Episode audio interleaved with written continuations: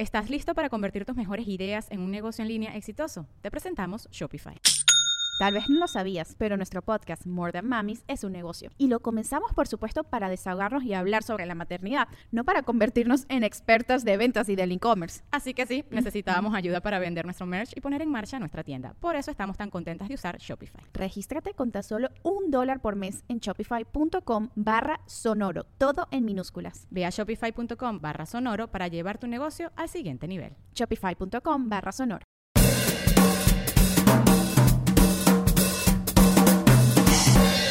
Hello mi gente amada y bienvenidos al episodio 53 de Bla Bla Bla. Muchísimas gracias a todos los que están escuchando, sea la que sea la plataforma que sea la preferida de usted, sea YouTube, hay gente que le gusta YouTube, Spotify, gente que le gusta Spotify, Apple Podcast, gente que le gusta Apple Podcast, Google Podcast. ¿Quién usa Google Podcast, no lo sé, la tenemos igual. Tus Nalgas Podcast, la favorita de muchísima gente por el simple hecho de ser una plataforma de streaming que tiene nalgas y por supuesto patreon.com slash bla bla bla podcast. Te digo la dirección para que vayas de una vez y te suscribas al Patreon que te da acceso previo a los episodios del martes y del sábado y te da un episodio extra todos los jueves, patreon.com slash bla bla bla podcast y muy muy importante antes de arrancar en materia Miami, la ciudad de Miami. Me voy a estar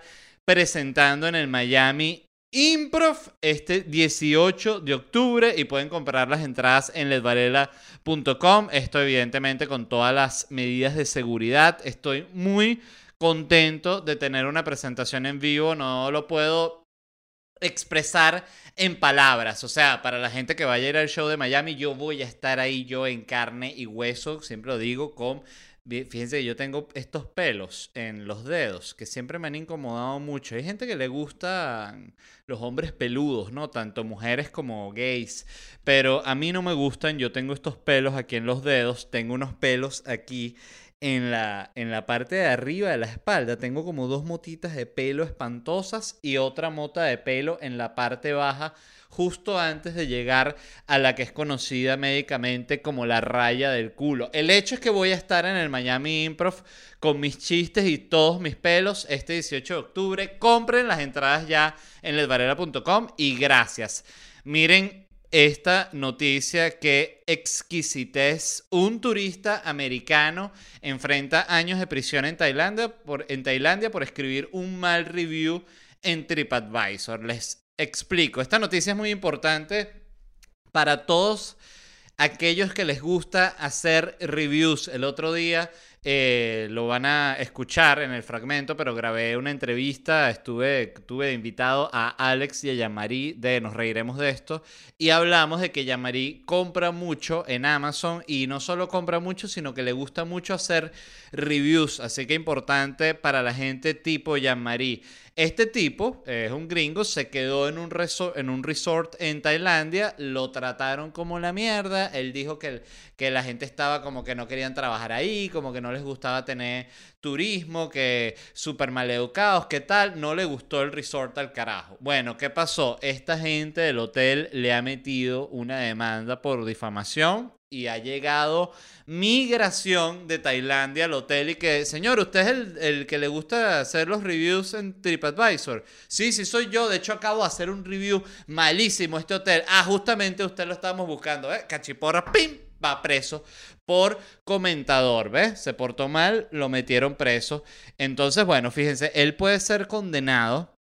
Escuchen qué locura esto a dos años de prisión o a pagar una multa y pagar, ¿no? Dos años o dos años y pagar una multa de 6.300 dólares que duele muchísimo también. Eh, Tailandia es famosa por sus leyes antidifamación y por antidifamación me imagino que ellos se refieren a este tipo de ley maldita que, que, bueno, que por la que te pueden meter preso por cualquier cosa. De hecho, leí aquí mismo que en el 2019 un periodista fue sentenciado a dos años de prisión por criticar un pollo de granja. O sea, no sé si criticó al pollo un pollo que era de alguien que estaba caminando por ahí y él dijo, ese pollo sí está feo, vale, mira, todo lleno de piojos. ¿Cómo es eso? Usted no puede hablar mal de mi pollo, denunciado preso. No, o le habían servido un plato, un pollo frito, un pollo un pollo a la plancha, eh, cualquiera que sea la presentación del pollo, no le gustó.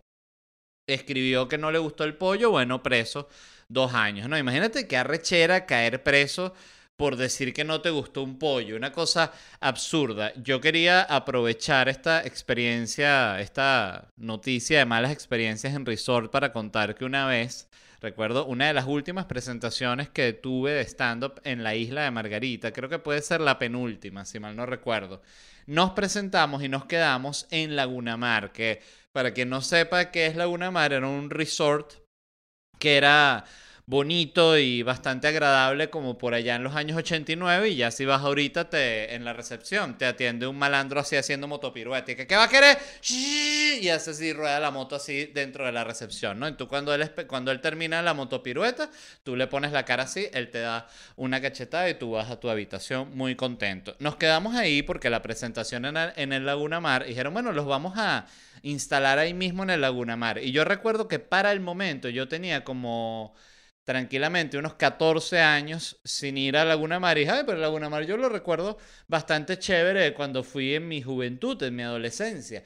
Y cuando fuimos, eh, nos dieron la habitación y la habitación no tenía sábanas. Eh, que eso es una cosa fundamental, o sea, yo no sé si eso a mí me convierte en un exquisito o en algún tipo de princesa, pero a mí no me agrada dormir en un colchón pelado, a mí si se puede que tenga su sábana, ¿no? Pero sobre todo, y esto es lo más importante, no tenían toallas en la habitación. Y yo recuerdo que habíamos llegado sudados, bueno, del viaje del avión, más cuando estás esperando y tal, todo está sudado del viaje, pues, eh, con el, el del avión que se llama. Y yo dije, bueno, me tengo que bañar porque tengo el show. Entonces no, se baña y se pone su, su, ropa para el show y haces tu show limpio, ¿no? Como es normal. Entonces yo llamé a la recepción y dije, oye, ¿será posible que me traiga unas toallas? Y me dijeron en la, casi, en la clásica pasivo-agresividad venezolana, sí, por supuesto, en un minuto la va a tener ahí. Y pasó, bueno, media hora, nada, volví a llamar. Sí, claro, disculpe, ya la toalla ya va en camino. Llamé una tercera vez, otra vez lo mismo, y bueno, ya bajé a recepción y grité a la tipa y le dije, no quiero que me prometas otra toalla, quiero que me des una toalla ya, que alguien busque, no estoy pidiendo un lingote de oro, no estoy pidiendo un láser, no, no, no, estoy pidiendo una toalla para bañarme y si no me dan la toalla, me voy a secar el culo con las cortinas. Y grité así en recepción y ahí mismo apareció un carajo con una toalla. Fíjense lo importante que es ese tipo de... Cualquier amenaza en la que tú impliques que tú vas a pasar el culo por la propiedad de otra persona, ahí, ahí ya empieza a darse una negociación. Este, lo cual me hace pensar que así debería hacerse en el, en el caso de Venezuela, pues que no se termina de negociar nunca, entonces hay que amenazar con culo. Pero bueno, ya eso es otro tema totalmente distinto. Eh, quería comentarles que me llamó la atención esto que le sucedió a este turista, porque me parece que nos deja varios aprendizajes que yo quiero compartir. El primero es que si tú vas a escribir un review negativo de un lugar, escríbelo luego de que te vayas del lugar, no seas huevón. O sea, Igual si estás en un restaurante, no te gusta el restaurante, no vayas de fiebre, ay, voy a escribir un review, ya bueno, me aguanto. La... No, no, vete para tu casa y ya cuando no, no, estés en un lugar donde esté el dueño del lugar que tú estás volviendo mierda, igual sea justificado, no, no tiene nada que ver eso, este, hazlo en tu casa, hazlo cuando te hayas ido. Ese es el primer aprendizaje importante. Y el segundo aprendizaje para mí es coño, es no ir a países, eh, no ir a vacacionar a países con gobiernos raros. Hay gente que le tiene un queso, le tiene un morbo a ir a un país jodido, con un país con que tenga una dictadura bien coño de madre para ellos ir allá. No, yo quiero ir a vacacionar para allá. Coño, qué mala vaina. Yo eso es una cosa que no la entiendo, de verdad, no simplemente no la comprendo. O sea, y es súper común. Eh, es así de sencillo. Y, ojo, ¿a qué me refiero con, con, gobiernos raros, con gobiernos extraños? Coño, a cualquier país que tenga 72 constituciones, cualquier país que el presidente se instale por golpe de Estado, cualquier país este que... Mm, que está medio quebrado, medio pelando bola. O sea, ustedes me entienden. Pues a mí sí les voy a, a, confesar. O sea, a mí me enferma cada vez que yo veo una noticia de esas de un gringo que se fue de vacaciones para Corea del Norte y cayó preso porque le, tocó los cachetes a, a Kim Jong-un en un cuadro. Entonces, coño, ¿por qué me da rechera? Porque qué carajo tiene que hacer ese huevón ahí. O sea, él puede ir a Japón, puede ir a Brasil, puede ir a Argentina, puede ir a Francia, Italia, a Holanda, puede ir para donde se le dé la gana, no, pero ¿dónde puedo ir que yo me pueda meter en un peo que no me puede sacar ni Trump de ese peo? Corea del Norte. Ah, bueno, para allá voy. cómo, ¿Cómo compro el pasaje? No es un peo, pero ya lo vamos a lograr. Coño, de verdad, no lo entiendo. Me enferma cada vez que veo una noticia de esas digo, bueno, pero es que de verdad, qué huevón. O sea, qué ganas de ir para allá a joder a un lugar donde de verdad no hay ley. Y eso yo creo que uno lo entiende justamente por ser venezolano. O eh, para no generalizar, vamos a decir con el hecho de ser tercermundista. Yo creo que si tú eres tercermundista, tú entiendes que en tu país eh, no hay no hay, no hay legal, no, no, no, hay, ley, coño, que te proteja. Entonces, si eres extranjero, más jodido, porque no es que, porque no te, no, no conoces ni siquiera cómo funciona el sistema. En fin, me parece muy estúpida la gente que va a pasar vacaciones a lugares peligrosos, pero bueno, qué carajo, ¿no? Este, esa es la, eso es la libertad. Eh, yo lo que pienso es que, eh, y esto en cuanto a mi criterio a la hora de seleccionar lugares a los que quiero ir o a los que me gustaría vacacionar, es que yo veo a los países igual que la gente. O sea, si tú vas por la calle y viene una persona, ¡Ey! Mira, pana, ¡ay! Me pica la piel, me pica la piel, ¡ay! Se me cayeron todas las uñas. Tú dices, verga, sales corriendo. ¿Qué vaina es esa? O borracho, era era así, un tipo que se te acerca así oliendo a caña y oliendo como a sudor y a sobaco. Ah, tú no quieres saber nada. Bueno, igual con los países. Y esto es, lo digo con todo el prejuicio del mundo. O sea, si hay un país que tiene pinta de que huele a, alcohol, que huele a cigarrillo, a que está borracho, vuelto mierda, de nuevo, ¿para qué vas ahí tú para allá? No lo comprendo. Pero bueno, este, yo solo intento ayudar. Yo solo intento ayudar, porque hay gente que dice, ay no, que yo estoy planificándome unas, unas vacaciones súper bonitas a Cuba. Ah, bueno, entonces, qué vaina. Em, ¿Qué era lo otro que les iba a decir? Bueno, nada, este, me, me, pareció interesante esto. Creo que es un buen aprendizaje de qué lugares ir y a qué no. Y sobre todo que antes de ir a los lugares tienes que echarte o que sea un mínimo googleo, no solo de que, qué es el hotel donde te quieres quedar, o cuál es el monumento que quieres ver, o la playa más bonita, sino cuál es el gobierno de ese país, quién es el presidente. Entonces, si el presidente es un militar así con una espada, tú dices, ok, no voy a ir a ese país. Muy, muy sencillo, de verdad, no tiene, no tiene absolutamente nada de, nada de complejo. Eh, lo otro que les iba a comentar que me fascinó fue que la astronauta de la NASA, Kate Robbins, grabó un video donde compartió que votaría desde el espacio en las elecciones presidenciales de noviembre. Vi este video y estuvo bien interesante porque ella dice que quiere votar a pesar de que está en el espacio porque uno de sus sueños es ver desde el espacio el muro que va a construir Trump para que no entren los mexicanos. Eso que acabo de decir es totalmente falso, pero bueno, eh, me provocó. Me provocó. Eh, está muy bonito el mensaje que ella graba porque básicamente lo que es es un llamado al voto en el que ella dice, mira, yo voy a votar desde el espacio y si yo puedo votar desde el espacio, tú puedes votar desde la mugrosa tierra del planeta ese donde vives, ahí atrapado, ¿no? En esa roca.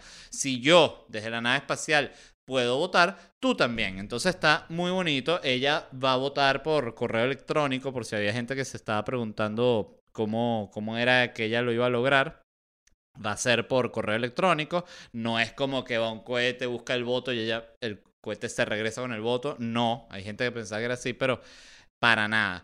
Eh, me pareció interesante y, lo que es cómo funciona la, la vida, que arrecho, ¿no? Cómo un astronauta puede votar desde el espacio y que si un millón de venezolanos que hay en Colombia no, no, no pueden votar en, eh, bueno, en qué coño de elecciones en Venezuela. Además que parte de lo interesante de entender el, el tema de las elecciones es que después de que has visto también lo que representan las elecciones, tú sabes que un país no por tener elecciones, eh, eso significa que esas elecciones sean eh, regulares o que estén bien, porque ya tú ves la cantidad de países dictatoriales y dices, pero ya va, si acaban de votar por mí el 98% del país, ¿cómo es eso de que no hay elecciones? Entonces, eh, me puse a leer sobre las elecciones, me, me llamó mucho la atención sobre todo que en Estados Unidos, y yo esto no lo sabía porque es que aquí el, vamos a decir que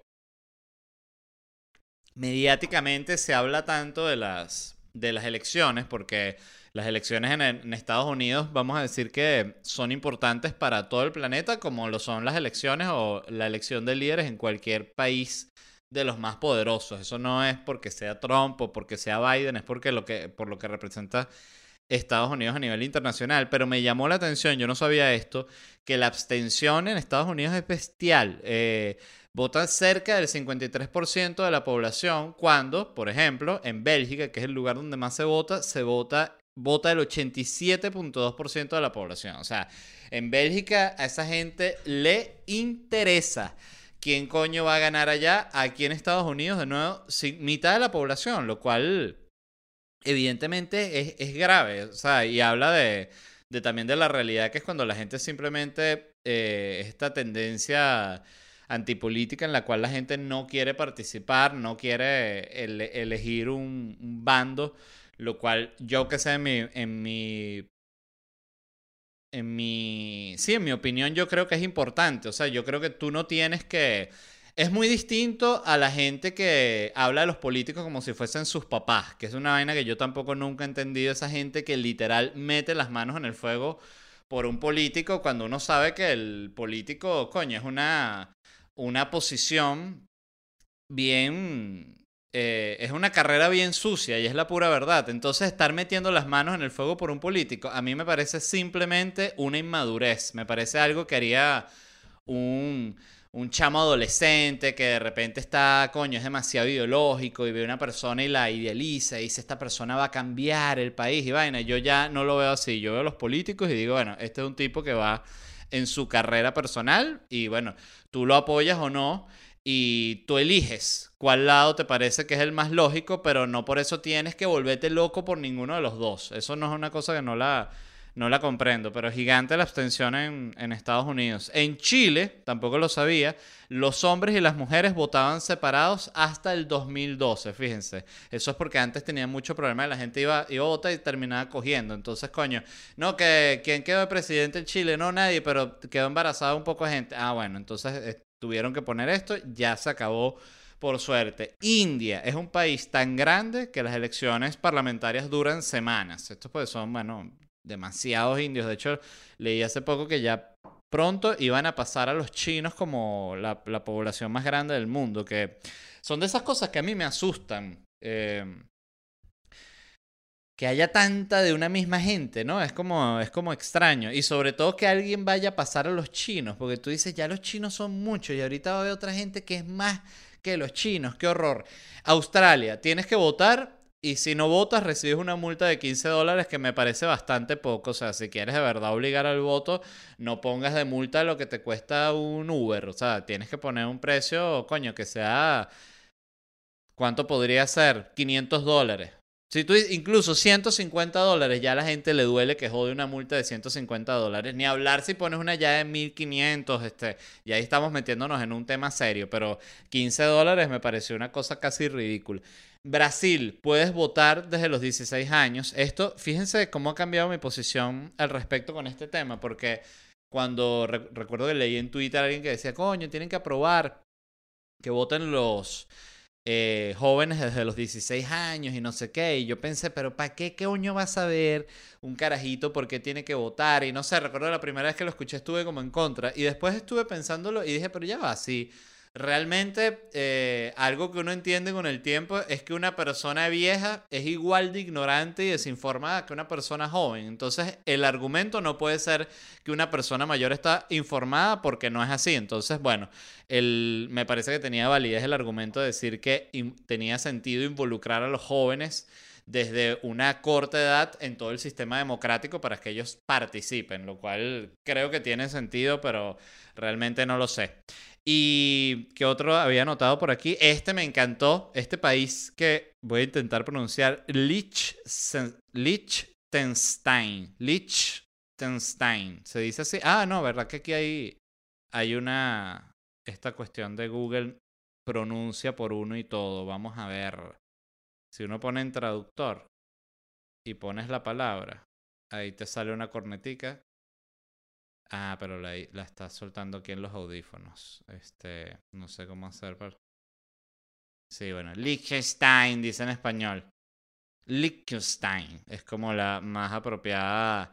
Pero Liechtenstein, que es un, un país pequeñito, que es como un reinado que queda entre Suiza y Austria, creo. Este, es tan pequeño que los ciudadanos allá, los habitantes, votan por toda vaina, por parlamento, ministro, tope, y votan hasta por quien recibe la ciudadanía. O sea, son tan pequeños, yo no sé cómo lo harán exactamente, me imagino que pasan como que es una votación en la cual dice, mira, están estos 15 venezolanos que se quieren nacionalizar una vez al año. Ah, entonces sí, votan este sí, Rebeca sí, Marco no. Bueno, entonces, yo creo que esto me pareció fascinante, que un país ya sea tan pequeño que ellos eligen quiénes van a ser también sus nuevos habitantes, sus nuevos ciudadanos, y por estadística Señoras y señores, tiene que haber alguna veneca, algún veneco que está en este momento metiendo sus papeles para ser liechtensteinense y lo vamos a apoyar. Avise cuando venga su elección para estar Rebeca Ciudadana, Rebeca Ciudadana. Un montón de venezolanos en Liechtenstein. Em, y bueno, nada, me encantó todo este tema de las elecciones, sobre todo porque siento que, de nuevo, cuando uno es eh, venezolano, las elecciones dan así como quesito, como, como, uno se queda como que, coño, qué rico esa gente que elige a su presidente, ¿no? Mm, ¿Qué se sentirá? En fin. Y ahora les quiero leer una declaración que me dejó simplemente loco y confundido, y es que el CEO o sea, el ejecutivo máximo, el presidente, el papaupa de Philip Morris, la compañía que produce Marlboro, dijo que las ventas de cigarrillos podrán acabar en un periodo de 10 a 15 años. Este tipo explicó que esto se debe a que ya la venta de cigarrillos está bajando bestialmente y que él dice que con una apropiada regulación y participación de la sociedad en todo este proceso, en 10 a 15 años están desaparecidos los cigarrillos, desaparecido el Marlboro. Yo, eh, cuando leí esto, lo primero que pensé es, bueno, a este ejecutivo lo tienen que votar, pero de manera inmediata, inmediata. Esto es como que tú contrates a, un presidente para la Coca-Cola y el tipo en unas declaraciones salga y que tomen agua, la azúcar es mala, tomen agua. Ah, bueno, pero entonces anda a ser el, presidente del bien. ¿Qué vaina es esa? O sea, me quedé loco. O sea, yo no entiendo cómo el presidente de Marlboro da el brazo a torcer de esta forma. Y esto que ustedes han visto que yo soy un eh, activo anticigarrillo como exfumador que soy, que por cierto eh, me ha escrito gente aparte, porque mencioné el tema de que yo había fumado cigarrillo durante mucho tiempo y lo había logrado dejar y mucha gente me escribió preguntándome que cómo lo había dejado, que cómo lo había logrado, que cómo me había mentalizado, que qué había hecho. Y la realidad, la realidad, la realidad es que yo tuve la suerte de que mi cuerpo, mi cuerpo se asqueó del cigarrillo. O sea, yo ni siquiera tuve que tomar una decisión. Yo fumé tanto cigarrillo y llegó un punto en el cual yo me sentí tan mal físicamente que cada vez que tocaba un cigarrillo me daba ganas de vomitar. O sea, entonces eh, siento que tuve la suerte de que fue mi propio cuerpo el que, el que logró expulsar el cigarrillo. Pero sí creo, y que, y esto es donde me quiero extender un poquitico, que sí hay una cosa muy importante en el seteo mental que tú tienes cuando dejas el cigarrillo, porque algo muy, muy importante, y creo que no solo con el cigarrillo, en mi caso es el cigarrillo que es como una, algo que he logrado, eh, algo malo que he logrado controlar, pero creo que se aplica realmente a cualquier cosa. Y es como esto que usan los alcohólicos, que es que los alcohólicos nunca dicen que dejaron de ser alcohólicos. O sea, ellos siempre se consideran alcohólicos y siempre se consideran como que están ahí al borde de caer. Entonces, por eso ellos llevan esta cuenta de días sobrio, porque siempre es un día a la vez. O sea, siempre dices, en el caso, por ejemplo, del cigarrillo, a alguien que quiera dejar de fumar, y de nuevo, esto lo digo desde la comprensión y no desde el juicio de esta gente que, ay, el cigarrillo es asqueroso. No, no, no. El cigarrillo lo que es es un vicio maldito y súper complicado de dejar. Un día a la vez. Yo siento que esa es la fórmula que más funciona, que es que tú digas, ok, hoy es que, hoy es martes, ok, hoy no voy a fumar. Entonces, eso es una meta que tú puedes cumplir, porque tú puedes pasar la mañana, Seguramente la mañana va a ser difícil, pero si pasas la mañana, dices, ok, ya sobreviví la mañana, vamos a aguantar la tarde, puedes aguantar la tarde, ya en la noche vas a decir, coño, ya llevo casi todo el día, déjame aguantarla hasta mañana, o sea, cumplir mi meta de realmente no fumar hoy. Es muy importante también aquí, breve paréntesis, las acciones simbólicas. Si tienes una caja de cigarrillos bótala, vuélvelos mierda, deshazte de ella ya. Hay mil técnicas. Eh, yo te recuerdo un amigo que me dijo que una vez que estaba dejando de fumar, que lo que hacía era que no compraba nunca cigarros. Entonces él solo fumaba cuando estaba con alguien que fumaba. Entonces decía, como ya casi nadie fuma o hay muy poca gente que fuma, eh, logré dejar el cigarrillo así. O sea, él se ayudó de esa manera. Iba como pidiendo regalos prestados. Yo, yo, lo que, yo también eso lo, lo apliqué durante un buen tiempo de que no compraba cigarros. De hecho, cuando ya dejé de fumar, estaba en una etapa en la que usualmente trataba de hacer eso, de no tener como cigarros a la mano. Pero bueno, es muy importante lo de un día a la vez. ¿Por qué?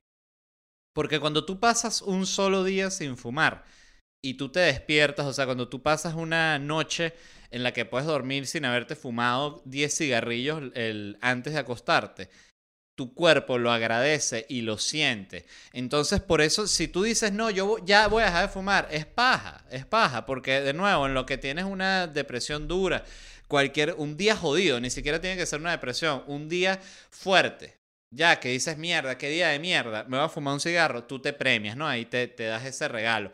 Eh, el que es obeso se pide dos hamburguesas de Five Guys, ¿sabes? El que es periquero, en vez de comprarse un gramo, se compra cuatro ese día. O sea, todo el mundo tiene su, su vicio, su caída o su, o su peo que manejar.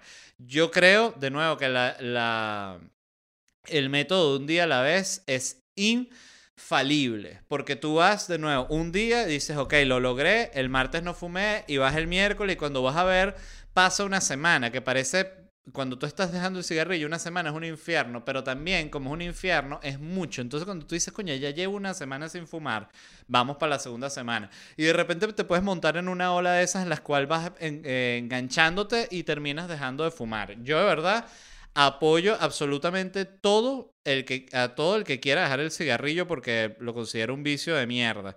Y, pero, debo decir, me parece mal en el sentido capitalista que el presidente de Marlboro Rojo esté diciendo que ya el cigarrillo está listo. O sea, por favor, hijo, por favor. Yo lo que siento que debería hacer Marlboro es quizás vender la empresa y pasarse al negocio de los parches de nicotina, de todas estas eh, cosas que existen para dejar el cigarrillo. Tengo un amigo también eh, que dejó el cigarrillo usando uno de estos eh, vaporizers que tienen sabores y vaina, pero también he leído que eso tiene unos, unas implicaciones durísimas para la salud, así que bueno, nunca creo que sea tan malo como un cigarrillo que, que es veneno puro, pero de que es malo es malo. Entonces creo que si Marlboro se metiera por ese mundo, ¿sabes? El mundo del parche. Entonces, porque ellos ya conocen el negocio desde adentro, o sea, conocen el monstruo, entonces podrían sacarle dinero a destruirlo, digo, para que vayan en la tendencia de este ejecutivo de Philip Morris, que no recuerdo el nombre, se los voy a leer, tenía un nombre como, como griego, algo así. Se llama André Calantzopoulos. Sí, André Calantzopoulos es el CEO de Philip Morris que quiere acabar con el cigarrillo. Así que dicho eso, hasta acá llega el episodio de hoy. Muchísimas gracias a todos los que escuchan. Comenten si les gustó. Si no les gustó, denle like al video. Suscríbanse, muy muy importante suscribirse no solo en YouTube, sino también en Spotify, en Apple Podcasts, en Google Podcasts y en Patreon. Es la más importante de todas. Vayan a patreon.com slash bla bla bla podcast y sus Suscríbanse, eso les va a dar acceso previo a estos episodios del martes y del sábado y te da un episodio extra todos los jueves y muy muy importante, Miami, escuchen bien, este 18 de octubre voy a estar en el Miami Improv haciendo stand-up. Yo ahí presencial de nuevo, voy a salir con un micrófono, ustedes van a estar sentados ahí, una maravilla, evidentemente con todas las medidas de seguridad, distanciamiento social, menos capacidad en el local. Eh, mascarillas, todo el tema. Así que pueden comprar sus entradas en ledvarela.com. Me emociona mucho que nos vayamos a ver en vivo. Y también pronto voy a estar anunciando otras cosillas que voy a hacer, pero todavía no. Los amo, muchísimas gracias y bye. ¡Ah! No me puedo despedir, por supuesto. Whiplash Agency, ¿cómo le iba a olvidar? Vayan ya a ledvarela.com para comprar su entrada del Miami Improv este 18 de octubre y vean la página. Esa página la hizo la gente de Whiplash Agency. Ellos también montaron la tienda online que yo tengo, a través de la cual vendo franelas y mascarillas. Hay que vencer el coronavirus. Esa tienda la montó la gente de Whiplash Agency. ¿Por qué se los digo? Porque es muy importante la gente que te puede ayudar a llevar tu negocio del plano físico al plano digital. La gente de Whiplash tienen ese know-how. Revisen su cuenta de Instagram wplash. Y ahora sí, bye. Nos vemos en unos días. Los amo.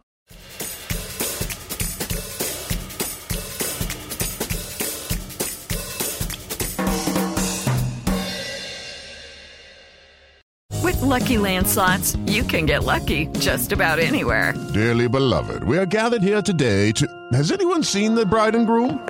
Sorry, sorry, we're here. We were getting lucky in the limo and we lost track of time. No, Lucky Land Casino, with cash prizes that add up quicker than a guest registry. In that case, I pronounce you lucky. Play for free at LuckyLandSlots.com. Daily bonuses are waiting. No purchase necessary. Void where prohibited by law. 18 plus. Terms and conditions apply. See website for details.